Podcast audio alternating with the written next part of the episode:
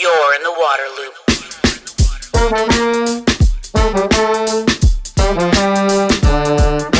Waterloop, Waterloop, Waterloop. Waterloop is a nonprofit media outlet made possible in part by a grant from Spring Point Partners. For all content, visit waterloop dot org. This is episode number one hundred forty-three, Disrupt the Status Quo. The water industry is often described as conservative, risk-averse, and slow to change. That behavior and accompanying acceptance of the status quo frustrate Will Sarni, founder and C E O of The Water Foundry, who believes the industry needs disruption, particularly to tackle wicked problems. In this episode, Will explains how the government could play a key role in enabling more activity and faster innovation in water. He also discusses the importance of terminology used in reporting on water challenges, the launch of the Colorado River Basin Fund, and how corporations are doing on water sustainability. You're in the water loop. Welcome to Water Loop. Joined for this episode by Will Sarni. He wears many hats. He is the founder and C E O of the Water Foundry. He is the C E O of the Colorado River Basin Fund. He is co-host of the Stream Podcast. Uh, he has written many books. He's speaking all the time. He's spending time out there on the water rowing. So, Will, thank you for coming on. Travis, my pleasure. You know, when I hear you chronicle what I do, it, it only uh, reinforces my running joke that I have no social life. Um, so you, you you validated that once again. Yeah, yeah. Water water tends to take over our lives, right? We have so much passion for it. There's so many things to yeah. do in the water space that it's like, well, I'm just going to make this my life. So uh, I get it. Yeah. Yeah. Well, you. You're you're a water guy uh, on the water and also professionally, so you you have the same totally joy, if you will. Totally. So I want to I want to get right to a topic of mutual interest, and that is disruption.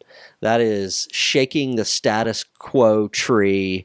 Uh, that is damn the water sector for continuing to be conservative. Uh, how do we break the molds, all that kind of stuff. Uh, this is something you talk a lot about.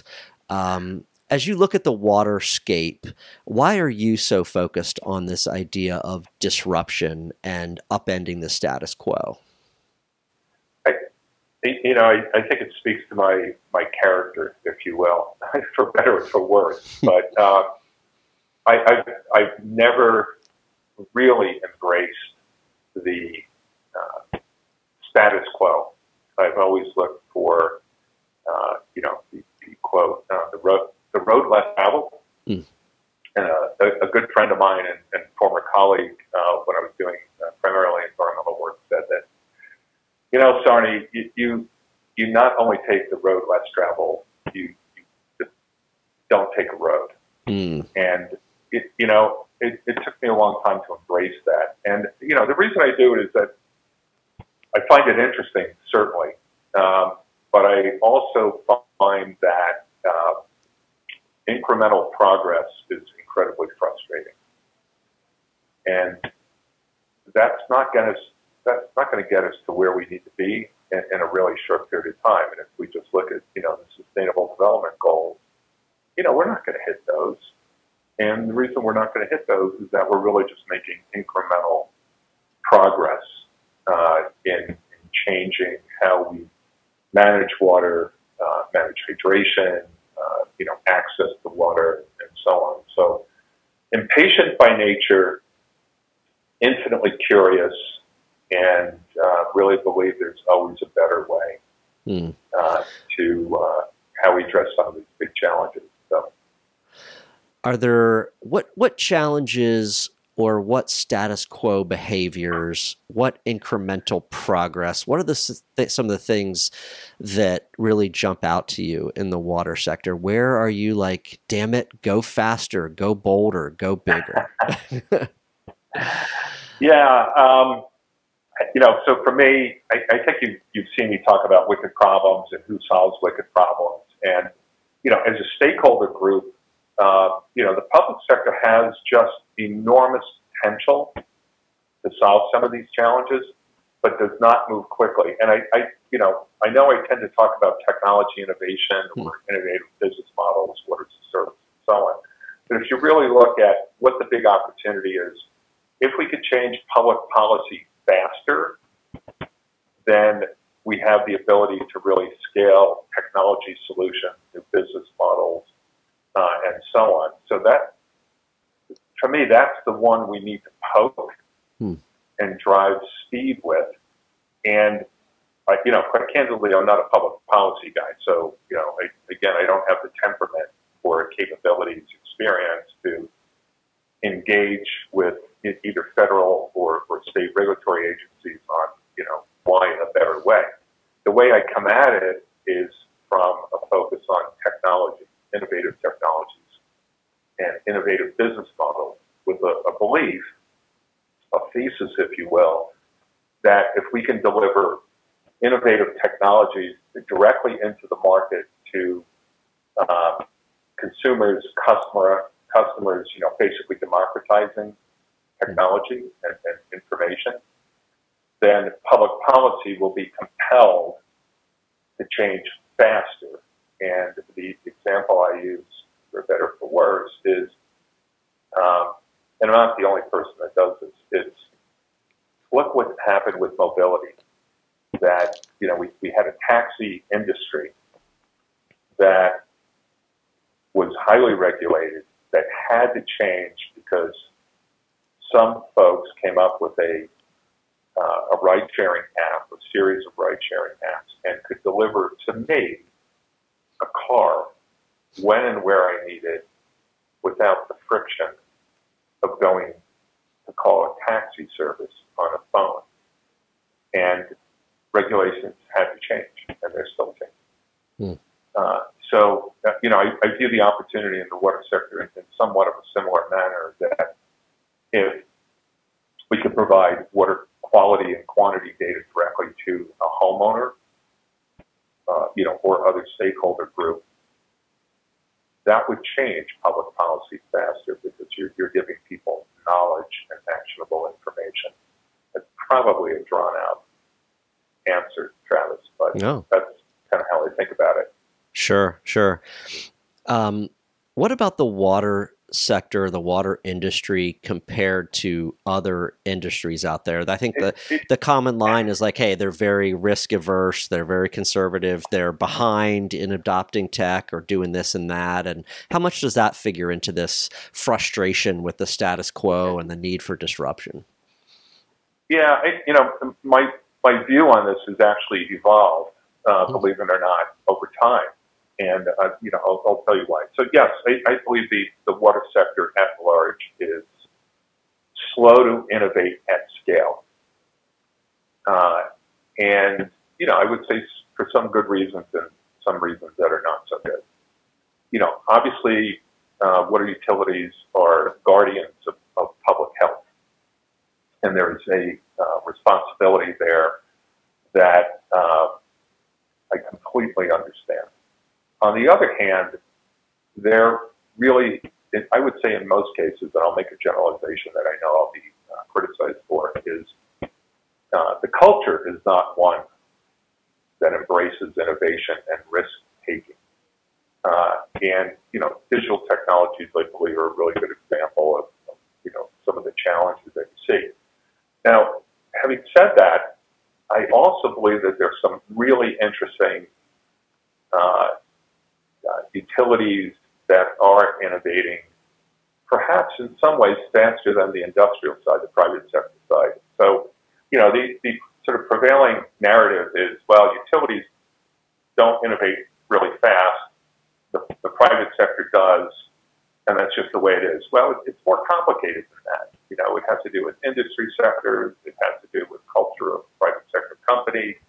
It has to do with leadership and, you know, utilities and, and the culture that leadership is building. So it, it's gotten more complex, at least in my mind, although we're, we're still sort of plagued by some simple means around, yeah, the, the utility sector just doesn't innovate quickly enough.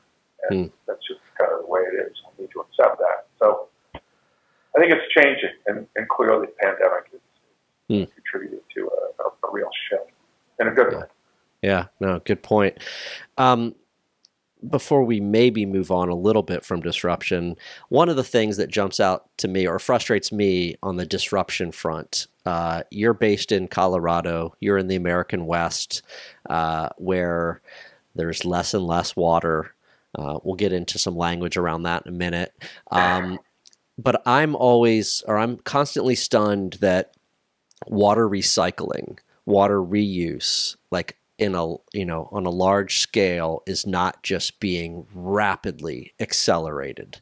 Um, you know, I think El Paso, Texas is going this way of treating all their wastewater, going to use it for drinking water. L A has some ambitious plans to do it, mm-hmm. but I'm just like, with the alarm bells that are going off in the West, why is there just not this like cut through the tape and let's do this? Cause we're going to, we're going to have some, a crisis on our hands. That's one thing that jumps out at me. And I just and, kind of was curious your perspective on that. Uh, well, yeah. And I mean, I completely agree with you. You know, water reuse in the U S uh, nationally is, you know, pathetically low. Um, and, and we really don't look at water as a renewable resource that we can use over and over again, and that, uh, you know, it, it, we just don't think of water the way we should, considering that uh, climate change has impacted us nationally with respect to the availability and, uh, you know, access to water. So, yeah, it, it's moving way too slow. It, it's incredibly lumpy. So, yes, you see cities, uh, it's interesting, you bring up a really good point. States move really slow. Well, in the U S, we move really slow. States move slow uh, in general. It's the cities where you're really seeing innovation uh, happening. So, you know, driving uh, water conservation efficiency coupled with uh, really promoting water reuse out of sheer necessity. Uh, they, you know, there will be no economic development or growth um, without really rethinking how we use water right now, which is, you know, I, I get a gallon of water, I treat it to drinking water standards, I use it once, and then I throw it away. That's lun- lun- lunacy. Yeah, that is. That is. That's a great way to put it or explain it to people, too. Uh, realize how clean yeah, that, that water's treated and then just poof, sent away, right? It, it, yeah, and I, I, you know, I'll wash my car with it, I'll water my lawn, or I'll flush my toilet, you know? Like, really? Yeah. Yeah.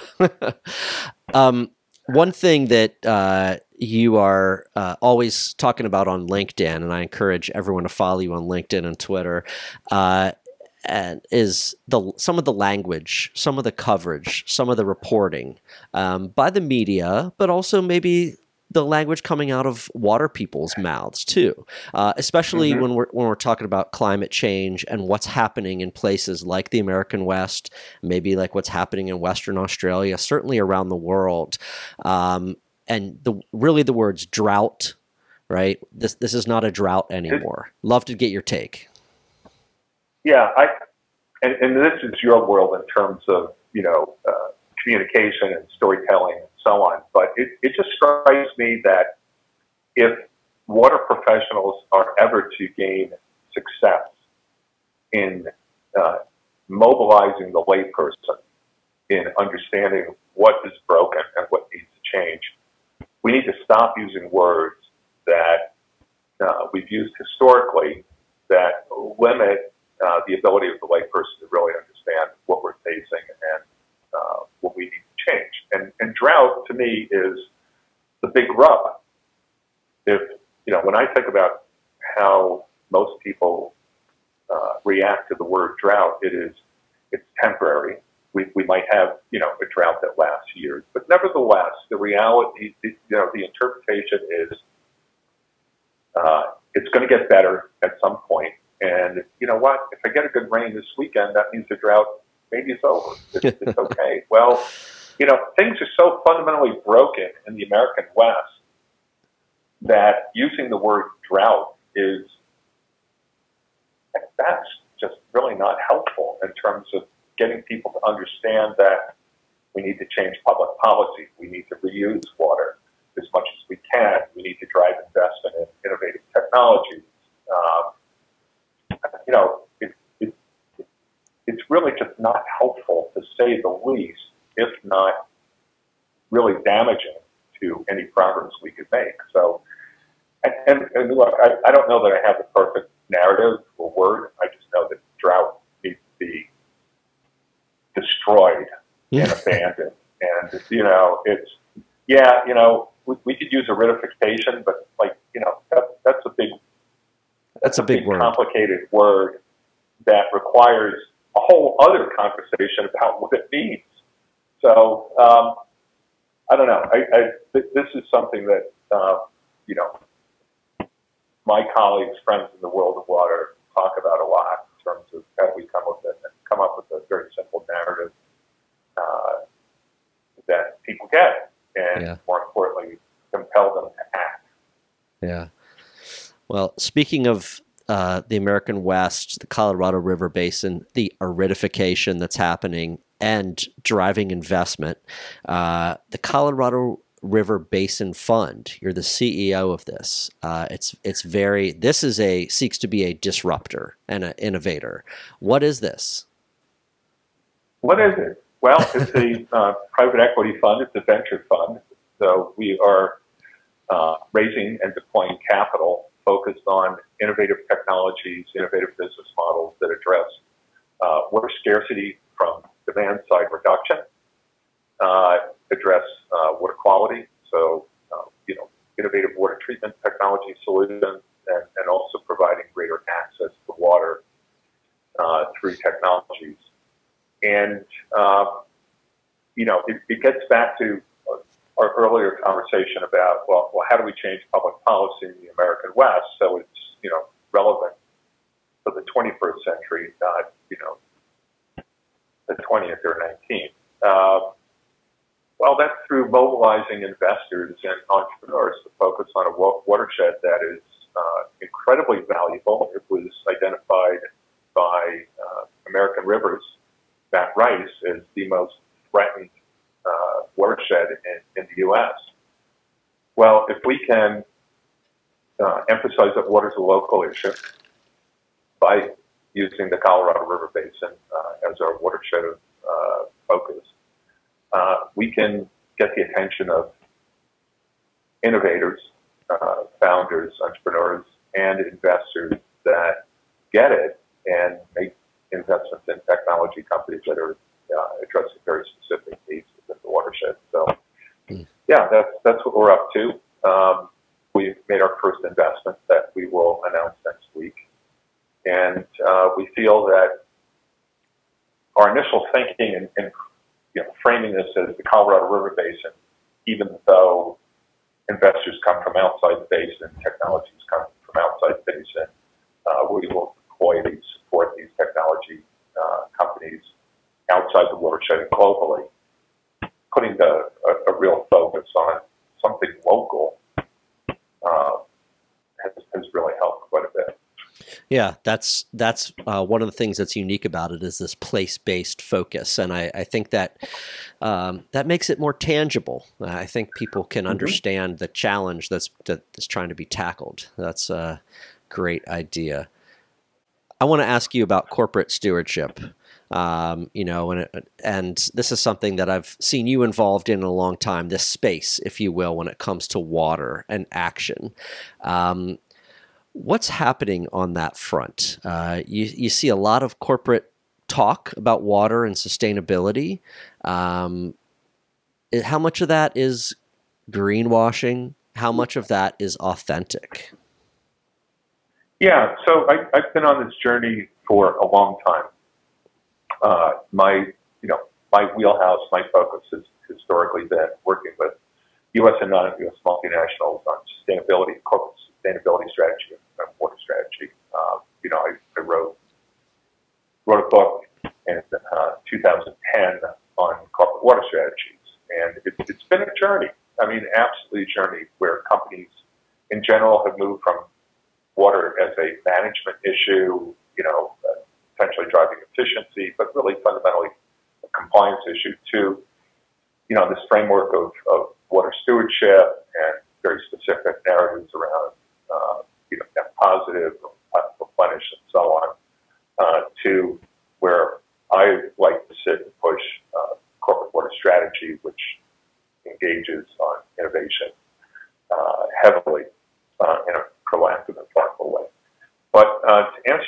ocean. Uh, it, it's kind of all over the map. Mm. Um, I was having a conversation with a good friend of mine the other day, yesterday actually, about what companies are doing and, and how much uh, does the topic of water come up uh, with chief sustainability officers, and he said, really not that much. So uh, it, it has a long way to go in terms of really being uh, thoughtful, strategic, and, and companies making investments. Uh, in part because water is complicated. Uh, it has a number of attributes that uh, uh, make it unique that are not shared by carbon. So carbon is fungible, a ton of carbon, a ton of carbon. Uh, a liter of water is unique uh, for, for a variety of reasons. Uh, so yeah, some companies are not doing anything. Some companies are checking the box. They, you know, get a target set, and that becomes part of their E S G uh, reporting. Uh, but having said that, there's some really exciting uh, things going on in the world of water uh, with multinationals that have absolutely aligned their uh, corporate water strategy with their business strategy uh, and business growth strategy. So it's not just a risk issue, it's, it's actually uh, embedded into fueling uh, business continuity and business growth. Uh, there are companies that are making uh, investments in innovation, uh, innovative technologies, uh, and helping them scale. Uh, and there, there's some really cool examples out there of Uh, what is possible when a company decides that, yeah, what is critical for our business, not just from an operational perspective, but from the communities in which we operate, supply chain, uh, customers, consumers, uh, our workforce uh, cares about it increasingly or has the potential to do so. So I, I don't know if I dodged your question or not, Travis. I guess if I, I guess if I did, I'm a good consultant. Um, uh.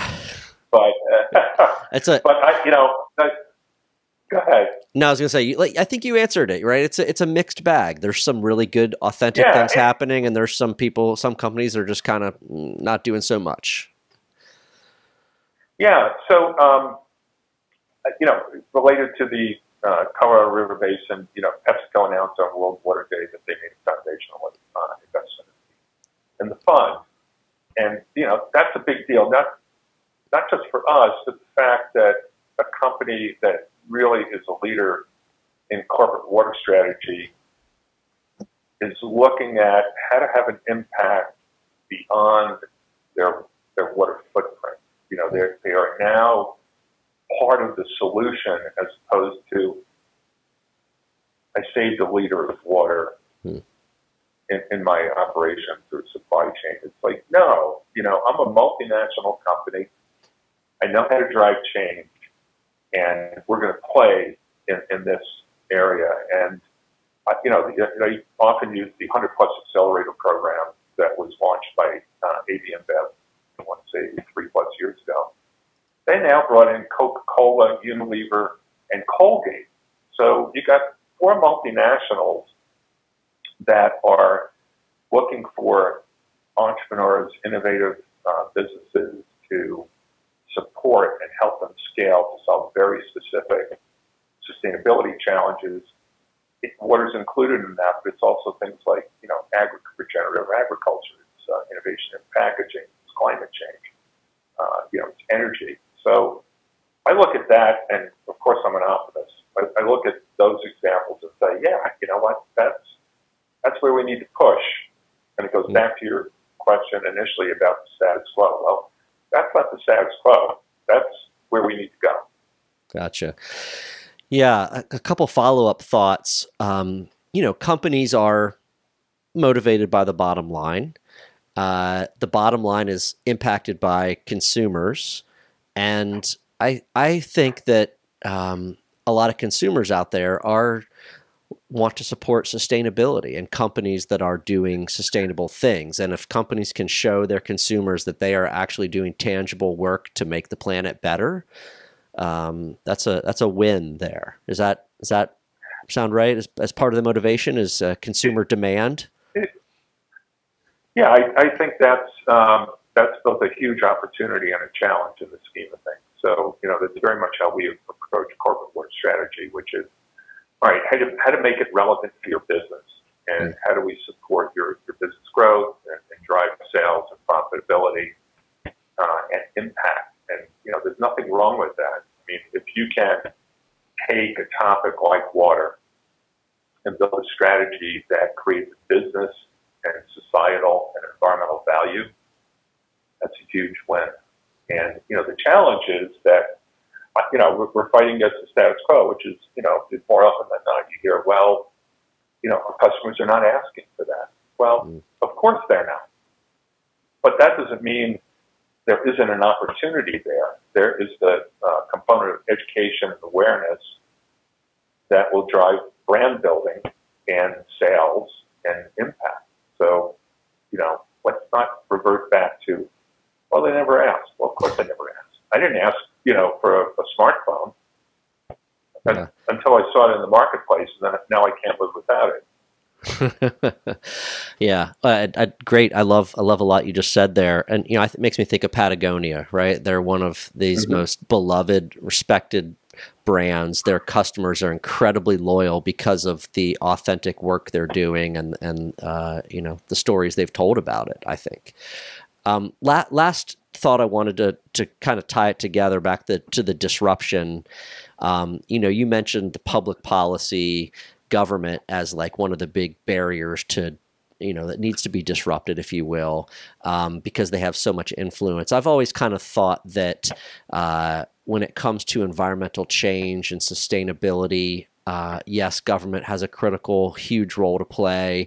Yes, N G Os and advocates have a big role to play, but I've always viewed companies as just being so powerful. Uh, they have the resources, they have the influence, you know, and it's like, we got to get them to disrupt as well.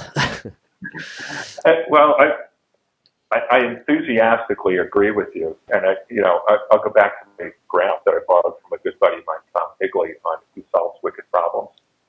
That multinationals sit between the public sector, you know, which is has scale and, and not speed, and entrepreneurs that have speed but no scale. Well, the ability of a multinational to really play in that middle part and be fast when they they can be, need be, but also, you know, these things, these, these companies are huge, huge, and touch. I mean, to think the workforce mm. alone, you know, if you can mobilize your workforce to have an impact, let alone supply chain and customers. So I, I agree with you completely, and that's really where I spend, you know, a lot of my time working with multinationals. Yeah. Well, Will, um, I know that we could stay on here and talk for hours, uh, a million things I could ask you about, but we have to let you get back to putting on all those other hats and, and, and your multiple other jobs. Um, I, I do hope that part of that involves you getting out on the water for some of your, your rowing time. I know that that's important. I, it, it is. It's a whole other dimension. Um, And, and opportunity. We, you know, we actually ran a couple of webinars with uh, World Rowing and W W F uh, and the Rocky Mountain Rowing Club to talk about, you know, how do you mobilize the rowing community to engage on water stewardship and clean water, and, you know, the partnership that World Rowing and W W F has is incredibly impactful. So, you know, we're excited to be part of it. Yes. Um, so I will, I will go row tomorrow morning. Really. All right. All right. Don't, And I'm, you know, as you know, I'm sitting here on the East Coast on the Atlantic Ocean, and uh, I'm always looking to get in and surf. Uh, I have to, I have to have Mother Nature cooperate with me with the, the wind, the tides, and the waves themselves. It looks like, uh, it looks like my Friday morning at sunrise might be my time. So, all right, sir. Well, Good thank you. you. It's uh, awesome talking to you. Uh, thank you so much, Travis. Love the conversation. I love what you do. Thanks for the opportunity. Waterloop. Thank you for listening to the podcast. To find all episodes, sign up for email updates, and connect on social media, visit waterloop dot org. Waterloop, Waterloop, Waterloop.